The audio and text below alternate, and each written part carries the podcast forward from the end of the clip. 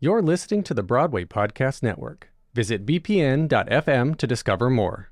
The challenge for the actor is to use sense memory of childhood trauma. You're listening to Smashed from The Ensemblist, the only podcast that shows you Broadway from the inside out. I'm Mo Brady. And I'm Aaron Albano. All day, baby. Mumble your words. Welcome back, listeners, to our tongue in cheek recap of what is television's most detailed depiction of the theater industry. And yes, we're still talking about Smash, the NBC series that aired from 2012 to 2013.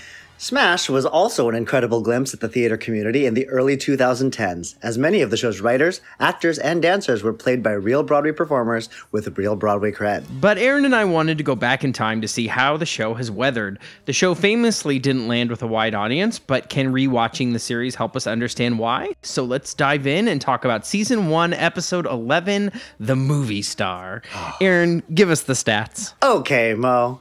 The Movie Star premiered on April 16, 2012. It was written by Julie Rottenberg and Elisa Zuritsky and directed by Tricia Brock. Again, shout out to an all female team. It's Women's History Month, baby. Oh, perfect. Yay.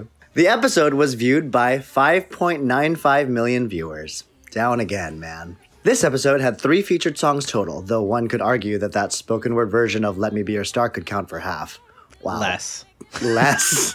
the other two were one original song by Shaiman and Whitman called Dig Deep and a cover of Our Day Will Come by Ruby and the Romantics. And what happens in this episode, Mo? Everyone in the bombshell rehearsal room is abuzz about movie star Rebecca Duvall, especially her new understudy, Karen Cartwright. But as the company sits down in her first sing through of Let Me Be Your Star, they realize she's not a vocalist like Karen or Ivy Lynn. You see, everyone said she could sing, but nobody on the bombshell team bothered to check firsthand. Therefore, Eileen asks Derek, Tom, and Julia to come up with constructive solutions.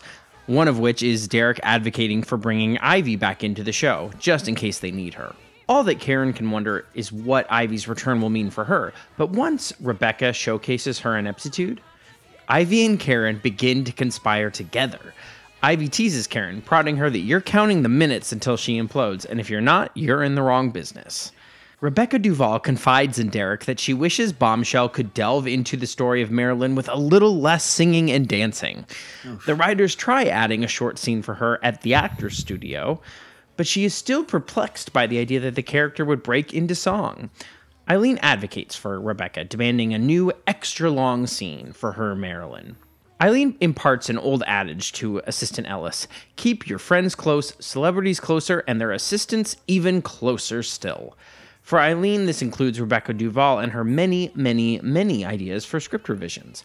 But in a late night work session with the creative team, Rebecca turns out to be surprisingly candid about her own limitations, asking for keys to be lowered and ballads to be cut. Based on the collegial session, there's a new jazzy version of Dig Deep that adds references to Stanislavski, childhood trauma, and Sigmund Freud everyone's favorite musical topics. At a screening of Rebecca Duvall's new movie, Ivy and Karen talk about their hot headed boyfriends and catch each other sneaking out of the boring movie. They share a laugh, followed by Ivy announcing, She's annoying, she stole our part, we hate her, let's go drinking. After a few, Ivy tells Karen, When Rebecca Duvall goes down, everything's up for grabs. You're going to have to pry that part from my cold, dead hands. In other news, Julia and her separated husband Frank come together to get their son to improve in calculus. Ellis gets caught trying to pull one over on Rebecca Duvall's assistant, and Tom's date with chorus crush Sam stops short of physical intimacy because he's old fashioned and believes in God.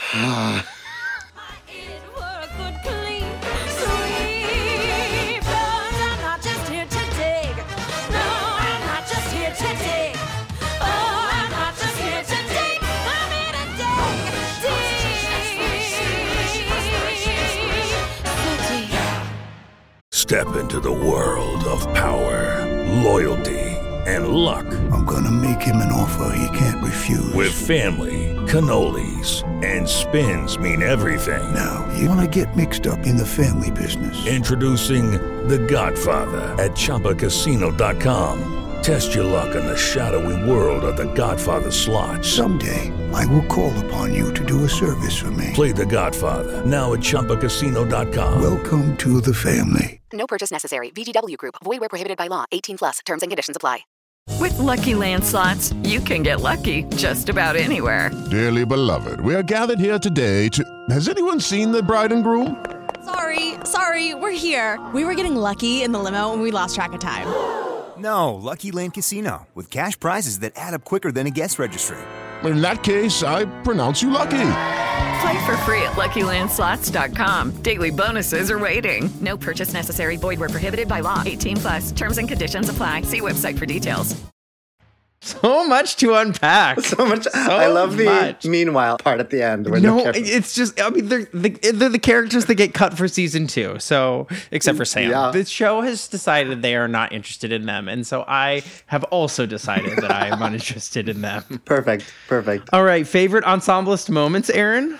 Actually, one of my favorite moments is I think it's at the bar at the premiere. Philip mm-hmm. Spaeth as Dennis. They're they're talking about oh yeah, yeah. They're talking about how Rebecca is is saying there should be less singing and dancing. in the Yeah, they're cut, and she wants to cut all the musical numbers. And he basically says, if there are no musical numbers, what happens to us? Which I thought the same exact thing. I also loved when Ivy and Karen are chilling in in the bar, not watching the movie. Oh yes, Can I tell you? I think this is their best relationship when they're Oh, act- for sure. when they're not actually fighting, but they're like Mm-hmm. Friendly fighting. I feel like that's the clearest and most authentic relationship that quote unquote rivals have in our business, where there's Right. not this actual, real, ugly animosity between actors, mm. but it's this you and I are up for the same thing. I hope you get it, but I hope I get it more. Oh yeah, they like talk about the numbers and they're like, I could do this number in this scene with my eyes closed. Yeah, like, they they're like, openly talk about their strengths and weaknesses, and li- not maybe not their weaknesses. They jokingly and gleefully talk about their rivalry, not in love, because love is too strong, but like no, it's not personal. it's not in a it's not in a vicious like malicious way. We finally seen them become two peers, playfully wanting the same part, but not holding it against each other, and that's great. And I think that's that, well, that's I think part of it is also that neither of them has the part at this point. yeah. Versus before, it was always Ivy's part, or and Karen was gonna get it from her, or you know, at the beginning of the series, it was nobody's part. Oh, this is the first time we've seen it not be either of their parts. So the lack of stakes allows them to be adults about the whole thing. Right. Huh. What did you think about the number? Dig deep. This is the Stanislavski oh yeah, actor yes, yes, studio yes. number. Um, out of all the numbers we've now seen from Bombshell, Mm-hmm. they all kind of feel the same. Is that bad? No, I think they do all feel the same because they're all serving the same purpose in Smash. And Yeah. so they're all sort of hitting the same notes Yes. in the television series. And so there's very little uh, energetic difference in the numbers. Um, what did you think of the performances in Dig Deep? First off, Manny Herrera is one of my da- favorite dancers. The original Chistery and Wicked. And in that number, he gives this gorgeous 540. A 540 is a dance move where you jump off of one leg, kick both legs, and then land on the same leg. I think I described that correctly. It was gorgeous. It was beautiful. Topped only by Bobby's apparent front walkover off the platform. See, Wes Taylor has tricks, and he doesn't want you to know it because he doesn't want to be pegged as a dancer. But Wesley Taylor is a fucking dancer. was that him? I think so. That's- I think so. that's impressive. Well, a, I had a, no I've- I have no. I mean. Do you know of anywhere else in the Smash catalog where we have a dance double? And why would we have a dance double for Bobby? Like, just give it to another dancer. Well, that's what I'm Right. saying. I literally was like, I'm not aware of dance of Wes's dance background.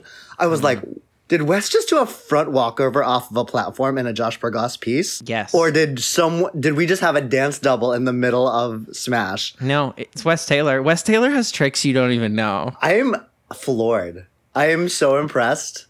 Good job, Wes. Did you have any? No, I thought the number was dumb. Great. cool, cool, cool, cool. I cool. thought it was dumb. You know, and, and I think you hit on why.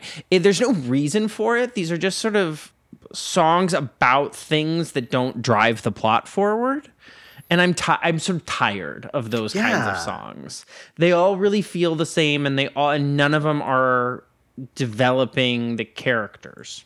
Yeah. Like they even did this in Smash, right? They had all the note cards, right? And you storyboard the story you want to tell, right? Mhm. And you've got a start and a beginning, and sometimes things move around.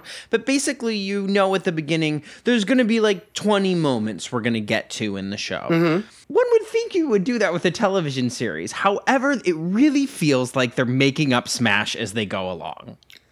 Yeah. There's like very grand swaths of arc Yeah. that are happening in the season, but mostly they're making it up as they go along. Yeah. We're gonna see it next week with this Bollywood number you did. Like you. it's like it is such a non sequitur. Yeah. this Bollywood Well, number. especially, I mean, let, can we talk about Dev for like a split second? Oh uh, yeah, yeah. Let's talk about Dev. When did he become this horrible sleaze? At the top of the season and the pilot, he was this beautiful Indian man who loved his girlfriend, who was utterly supportive of his girlfriend and wanted everything in the world for her. So much so that he would stand up to her parents and say, This is what she's meant to do. Fast forward 11 episodes, and now he's asking her whether she'd leave New York for him because he would do it for her, or just bailing on a date that they had and then not being at because he didn't start out that way. If slash when, spoiler alert, if slash when they self destruct, I don't know who I'm supposed to think whose fault it is.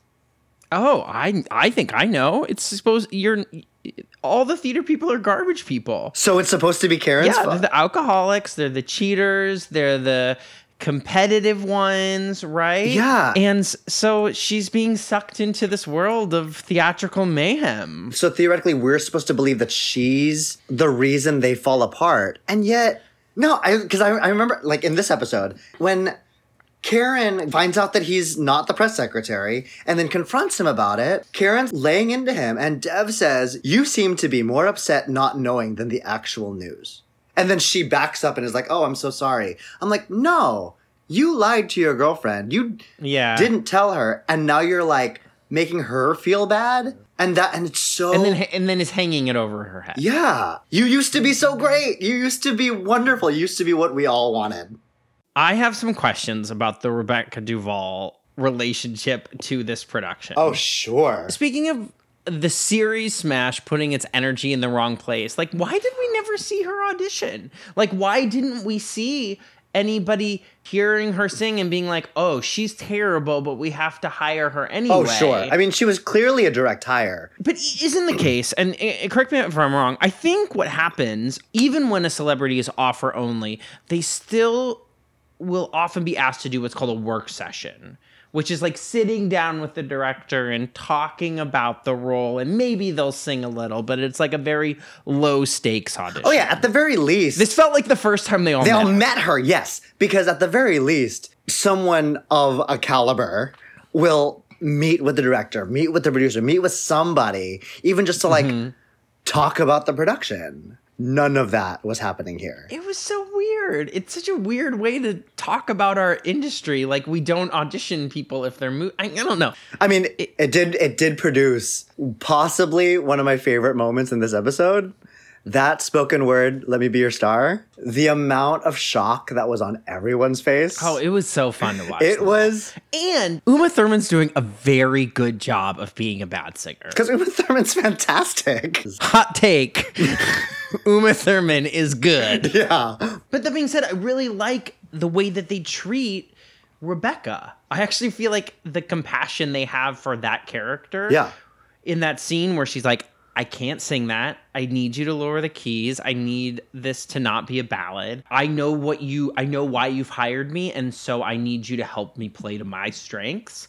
I thought that's one of the most compassionate and realistic depictions of an artist we've seen in the series. She has this self awareness and ability to express her faults and express her shortcomings. Ivy could never do that. And when she was asked to do that, she couldn't. She fell apart because she had to prove that she had no faults. I feel like that's where we see that, like, oh, despite Rebecca not being equipped to do the role, she has the presence and a, and confidence to be able to do the role because she can have those conversations with the director instead of Ivy, who's Would never have those no, conversations. because she has to prove that she's the best. Here's a question uh-huh. Would a star like Rebecca Duvall get that much creative control over a script? Like, she's really coming in Oh, to yeah. a show that is is not complete, but is like on its way and saying, like, no, let's change this, let's change this, let's change this. Oh yeah, I have been in shows where there where there is that energy of collaboration, where the creative team asks actors what they think about the show. I think it's a really great. Now, are you talking about like show me your tricks and let's add your tricks into the No. song, or are you? No, you're yeah, talking I'm about talking like about storytelling feedback. When I was doing Allegiance, when I first got the workshop, before we even got in the rehearsal room, the creative team just wanted us all to come over to somebody's house and read through the script. They had made some changes and they wanted some people to read it before we even started in rehearsal. Everybody else had done the show previously in San Diego, but myself and another woman were the new people in the cast. So they want they invited all of us to just listen. It was fascinating. Afterward, Stafford, our director, Stafford Arima, was like, if you guys have any thoughts, please reach out. And and and I had a lot of thoughts. and I reached out to my friend Telly being like, yo, I'm the new guy. Am I really able to call up Stafford and like say, here's what's wrong with your show? And Telly was like, you actually can. This creative team is so collaborative. This creative team is so welcoming for feedback that you actually probably could up to that point, I had been in rooms where it was very much like the Smash Room, where it was like the acting company is the acting company, and you do whatever's on the page, but you have no creative license or creative input to what's going on that Right, page. there might be changes, but those are happening in another room. Yeah. They're being decided on in another room, and then someone's giving you Yeah. pages and saying, "Here is something." To yeah, try." we're the guinea pigs. And so I emailed Stafford. He wanted to make a call. We talked for like an hour and a half. And the first day at rehearsal, it was wild. The amount of hit of my feedback he they all took into the script.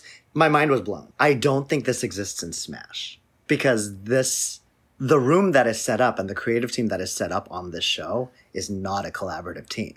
The fact that it's more jarring when Rebecca comes in is more a statement on the creative team than it is on the star. Do you think that the series has an ideal Marilyn in its head right now?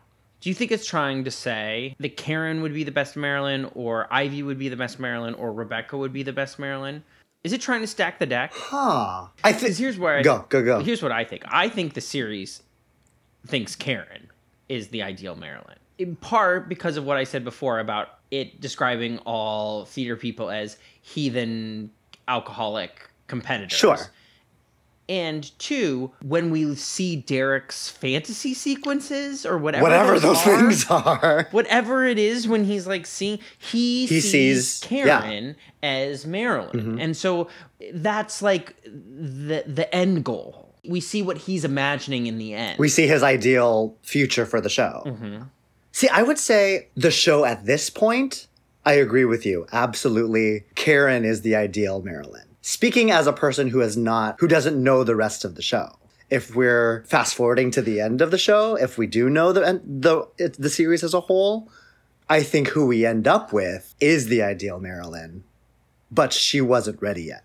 That I'll I'll give you all that. I'll Mhm. give you all. Yeah. I love that you say. I think a spoiler on Smash on a Smash recap Eight series years is like a thing. Sure. Yeah.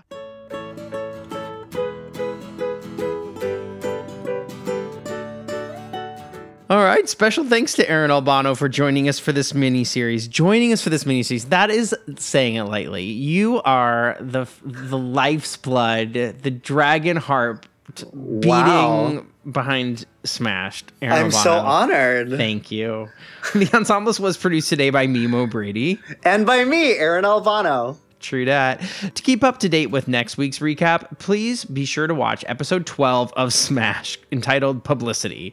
Oh, yeah, this is the one that you're on. Oh, God, it's, It's happening. It's that I- happening. We get to watch. We get to watch Aaron.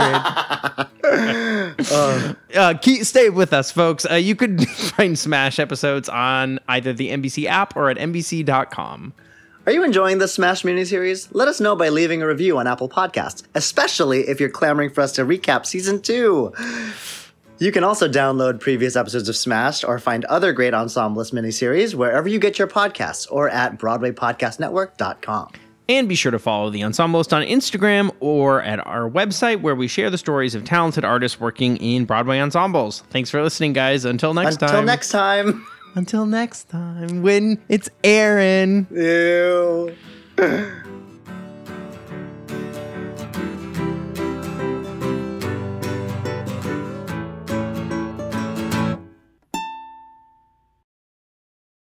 Hey, it's Leslie Odom Jr. here on the Broadway Podcast Network to tell you about the Rise Theater Directory, a program of Maestra Music. Rise is a national online resource designed to connect and empower backstage and administrative and creative theater professionals from underrepresented backgrounds.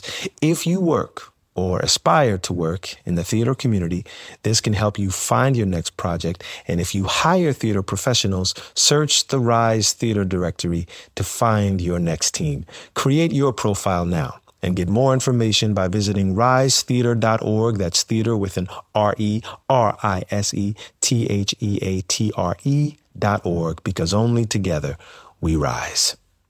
With the Lucky Land slots, you can get lucky just about anywhere.